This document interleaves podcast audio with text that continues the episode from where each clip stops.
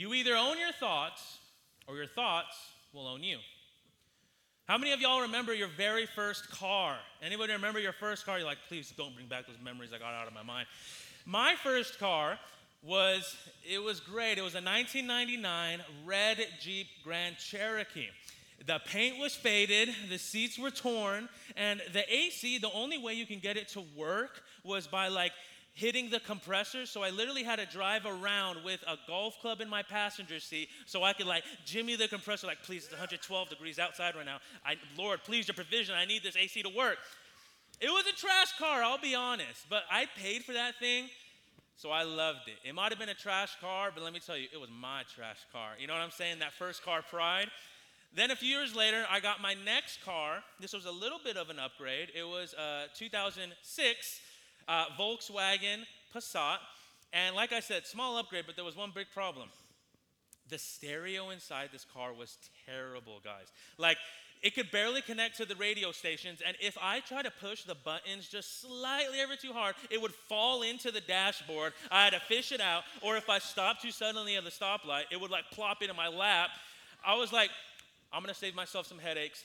I took the thing out of the dashboard, and for the next year, I literally drove around with a huge hole. And if that's not the most rickety, ghetto looking thing I've ever seen, I don't know what is. It was just terrible. It was ugly.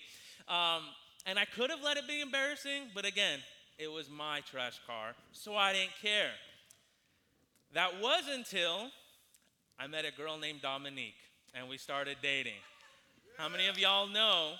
How many of y'all husbands know when you met your wife, you had two shirts to your name and she fixed you up? Your wives are like, thank goodness I got rid of those underwear with holes in it. They're gone. I fixed this dude up and he now he knows. But in this story, I started to actually care now how I presented myself and I was like, dang, I can't be picking my girlfriend up in this disgusting car. What if she thinks I'm trashy? What if she doesn't like me anymore? I was just waiting till the day where I found a note on my windshield that said, Find a new car and a new girlfriend. I'm done with you. You either own your thoughts or your thoughts will own you. I started to get in my mind that Dom hated being picked up in this car by me, so therefore she must hate me. But the cool thing was that year for my birthday, Dominique hands me this box, and inside I find a state of the art, brand new touchscreen stereo for my car with GPS, Bluetooth, everything, all the bells and whistles for my car. So, and I realized at that moment, I'm gonna marry this girl as soon as I can, because if I don't, I would have been making the biggest mistake of my life. This is one of the greatest gifts I've ever received, y'all.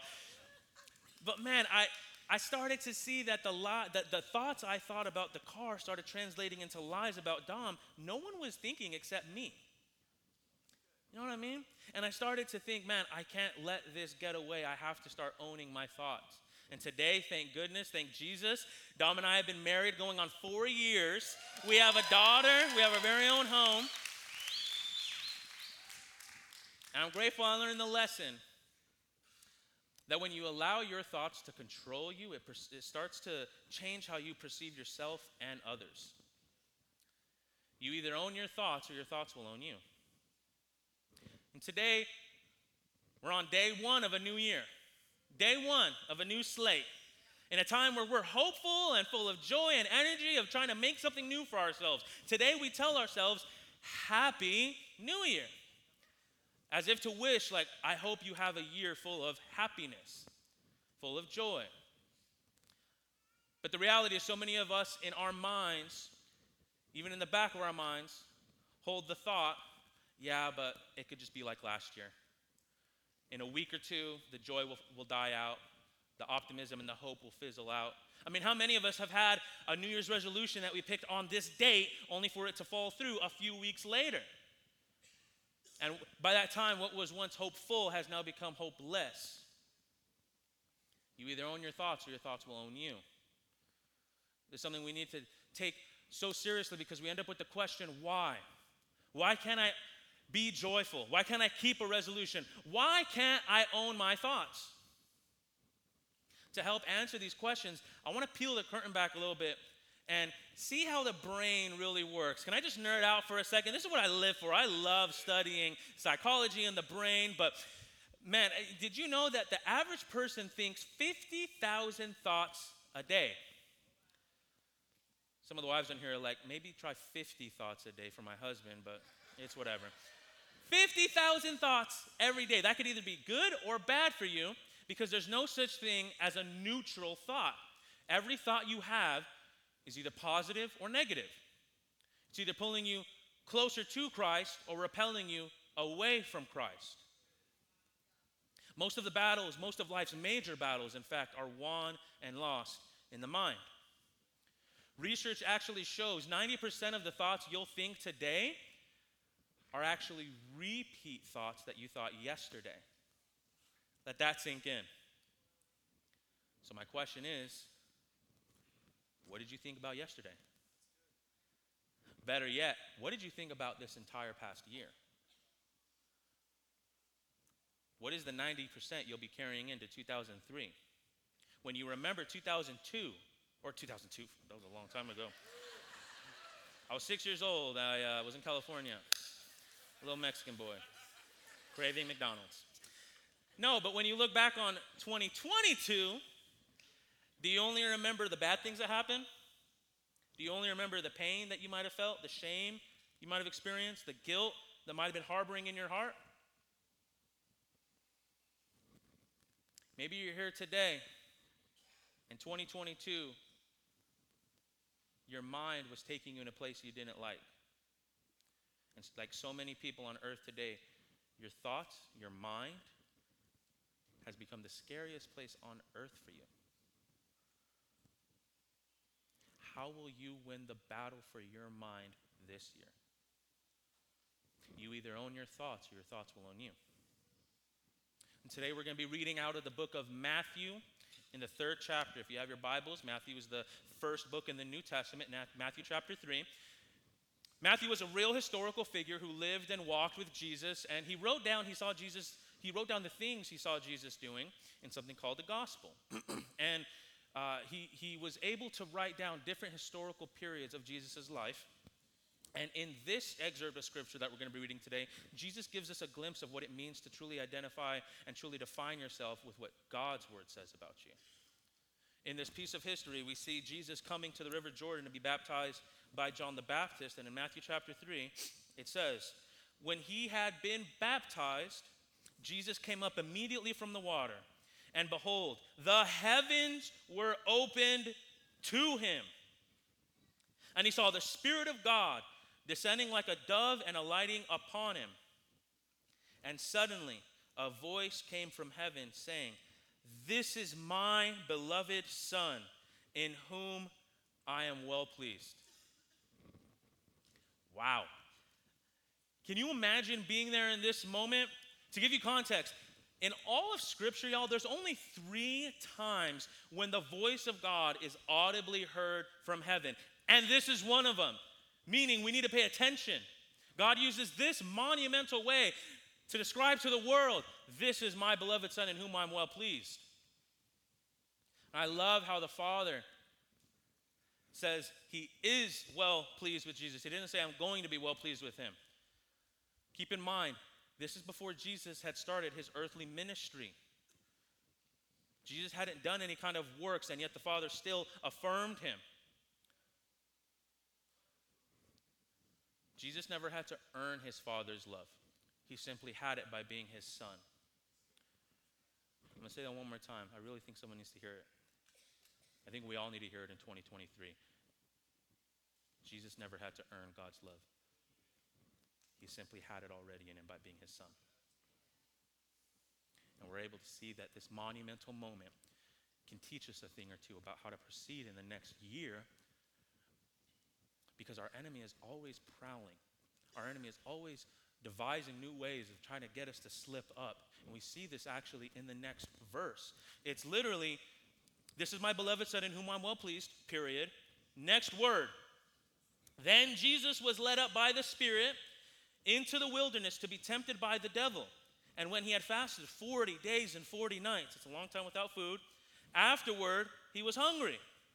Now, when the tempter came to him, he said, If you are the Son of God, command that these stones become bread. Jesus was just given his identity by the Father, and two seconds later, the enemy's trying to get him to doubt it. How many, how many of us can relate to that? Where God affirms you, and then the attacks come. God gives you a new hope, and then the attacks come. Oftentimes, the biggest mind games in our life come right after the biggest God moments in our life. And we need to stay prepared because the enemy doesn't just poke us once.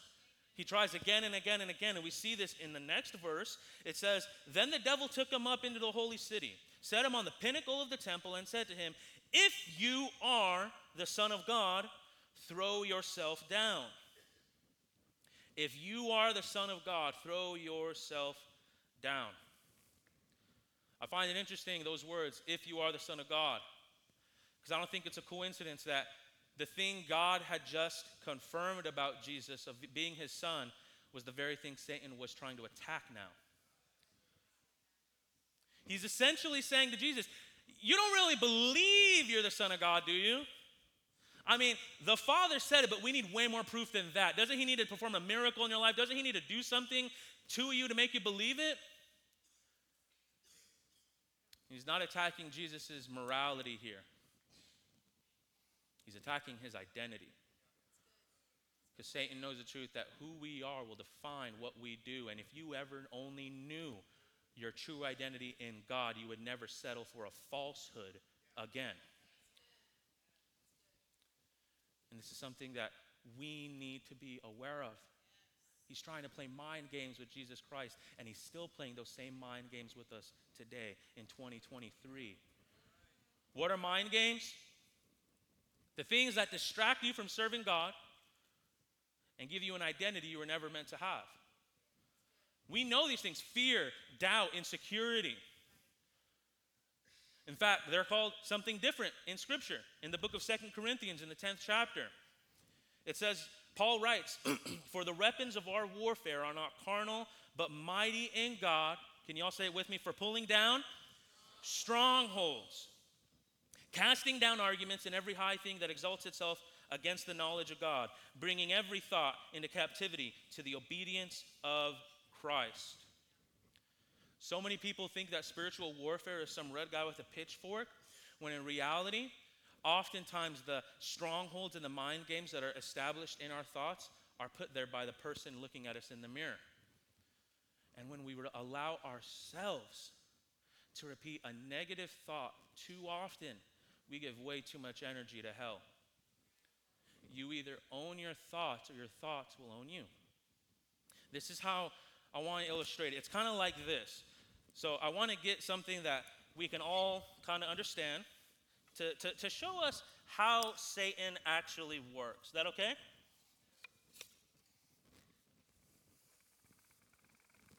So I got this big old barrel. It's full of dirt. Anybody have any idea what the strongest land animal on earth is? Anybody have any guesses? Elephant, hippo, rhino, an ant? I'm not talking about like per capita. I'm talking about like literally elephant versus ant.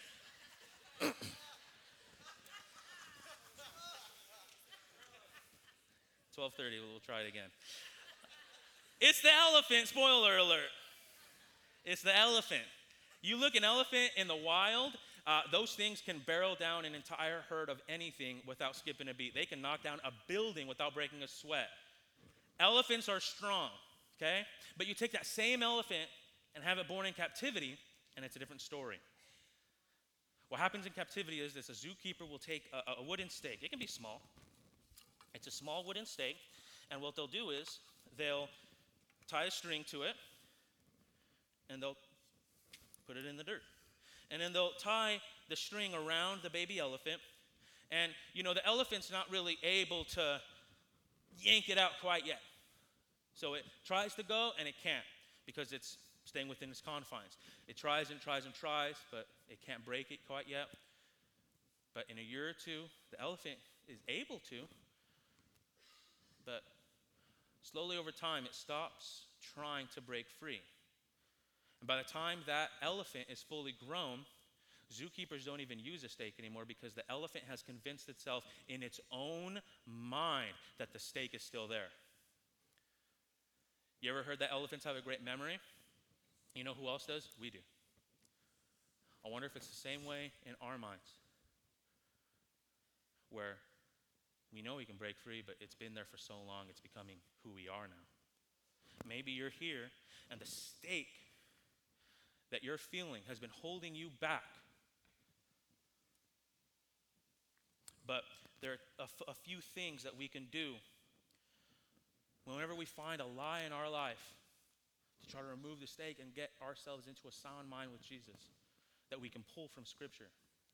How do we have a sound mind? How can we own our thoughts? First, we need to identify the lie. We need to identify the lie. And this may be the toughest one. There's going to be four of them. This may be the toughest one because you're going to have to confront things that are going to be a little tough in your past.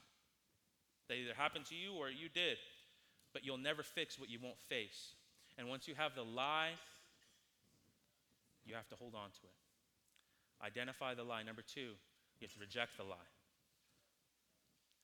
Identify the lie and reject the lie. Tell yourself, that's not who I am. That's not who God's making me into be. That's not who I want to be in Christ Jesus. And I'll tell you what, your emotions may have been the thing that have been tr- controlling you, but with the God that raised Jesus Christ from the dead, I refuse to be controlled by my, my emotions. And your emotions, let me just say this your emotions never reveal the quality of your life, they simply reveal the quality of your thinking at any given time. Identify the lie, reject the lie. Maybe you're here today, and the stake, the lie, either that you've told yourself or it was told about you at one time, is fear. If I can be honest, this was mine for a majority of my life. That I'll never mount up to anything, that I'll never be good enough, fear of failure, fear of being a, a good dad or a good worker, a good son. Maybe yours is fear. Maybe you're here, and the lie that has been holding you is guilt. That you've been haunted by something you did in the past or you said in the past. And we have this guilt that we know, we know, we know we can pull on and yank out of the ground, but we're, we're just, we're so used to it that if we even try, it's going against everything we've known for so long. Maybe you're here and the lie the, the stronghold that's been holding you back in our most connected phase of human history is that you're lonely, that you have no friends, no matter how hard you try, that you can never seem to connect with people. Maybe you're here and there's a pain you're facing, whether it be physical or emotional. There's something that has happened to you that you can't seem to shake, and the pain has become who you are now in your own mind. Maybe you're here and you've been attending church your whole life. I don't mean to step on toes, but I'm going to. Maybe you're like, I don't have any of these, I'm good. I'm all right, I'm a good Christian. But maybe in that you become complacent about your walk with Jesus. And you started to say, My church attendance is what's going to be able to pull me through.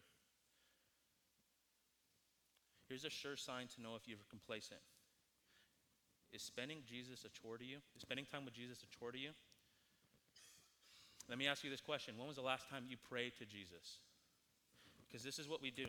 We get complacent and we have our string that's attached to us, and we know we have done nothing for the Lord, and we've spent no time with the Lord, and we have done nothing to be like Christ, and yet we call ourselves Christians because we half heartedly attend a church service and think that's what's going to get us through. And we say, I could, but you know what? I'm going to do this instead. I'll work on it next year. I'll work on it in 2024 or 2025 or when I'm older. And soon we're able to do this and cling on to the thing that's supposed to be a nuisance to us has now become a comfort to us. This is the big one. Maybe you're here and the stake that's been holding you back is your sin. I'll ever only be a sinner I'm caught in this sin cycle. I can't break free no matter how hard I try, no matter what I do. it, I, I can't escape the thoughts. And no matter what your stake is, it's inhibiting you from serving God, preventing you from serving God and giving you an identity you were never meant to have. And it's become your identity. But enough is enough. And Jesus said, Enough is enough. Because in the next verse, what we can learn is that one, we have to identify the lie. Two, reject the lie. Three, now, identify the truth. Satan was tempting and tempting and tempting, and Jesus said, Enough is enough. In verse 7, he finally says, It says it was written. Can you all say that with me? It is written. Let's try that together. Ready? It is written. You shall not tempt the Lord your God.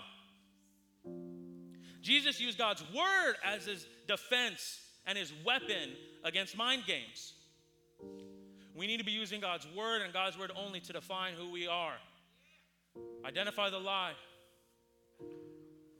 reject the lie, identify the truth. And finally, number four, we need to meditate on the truth. Jesus showed us how to do this. Because I'll let you in on a little secret. And again, I might step on toes. But you know, Jesus didn't wait until the temptation in the desert to start memorizing scripture, to start living in God's word. No wonder we are so bad at handling temptation in the 21st century because we believe that we can go all our lives without preparing for the test, and then when the test comes, we're ill prepared for it. And we feel like we can't hear God's voice. You know, when a test is going on in school, think back when you were in school. Did the teacher give you the answers then, or was it in class that they prepared you for it? You'll never hear the teacher's voice during the test. You have to remember what they taught you before the test. But God hasn't left you, He's still there. And you have to speak the truth over yourself, not just knowing it, but believing it in your heart. I am a son of God. Christ in me is stronger than the wrong desires in me. And I'll pray scripture over myself because that's what I need. Not that I'm the hero of Scripture, but I know that the hero of Scripture speaks to me through his words. So, you know what I'm going to do? I'm going to believe in my heart that it is written. I'm going to be strong and courageous. I will not be afraid or terrified because of them, for the Lord my God goes with me. He will never leave me nor forsake me. And I'm going to start breaking things. And I'm going to believe the Lord is my rock and my fortress and my deliverer. I'm going to believe I can do all things through Christ who strengthens me. That even in this I will fear not. For he is with me, I will not be dismayed, for he is my God. I'm going to believe that even though I sow in tears, I will eventually reap in joy. And finally, I'm going to believe that even in all things, we are more than conquerors through him who loved us.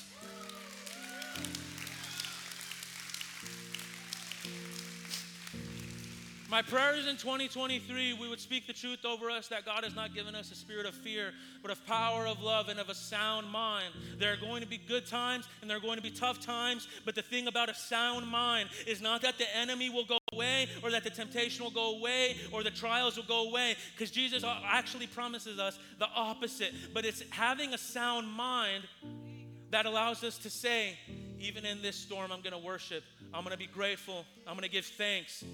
Even in this storm, it is well with my soul. Even in this dark valley of death, I will fear no evil, for you are with me. Would you guys stand with me? That's having a sound mind. And the reality is, there are so many people here. Maybe it's you who I'm talking to, who you would be honest with yourself and you say, I don't have a sound mind. I need to pray that God would heal my mind. I don't want to go one day further into 2023 without having Him with me. Because there's a stake that's been holding me back. Aren't you tired of the guilt? Aren't you tired of the shame? You can get rid of it today through God's help. In a moment, we're going to worship, but I'm going to bring a little bit of Wednesday to y'all because on Wednesdays we open up these altars and we flood them with people who know that they need Jesus. So we're going to worship and we're going to worship as if we actually believe God has given us the truth in His Word. But if you know you need a sound mind in 2023, these altars are open.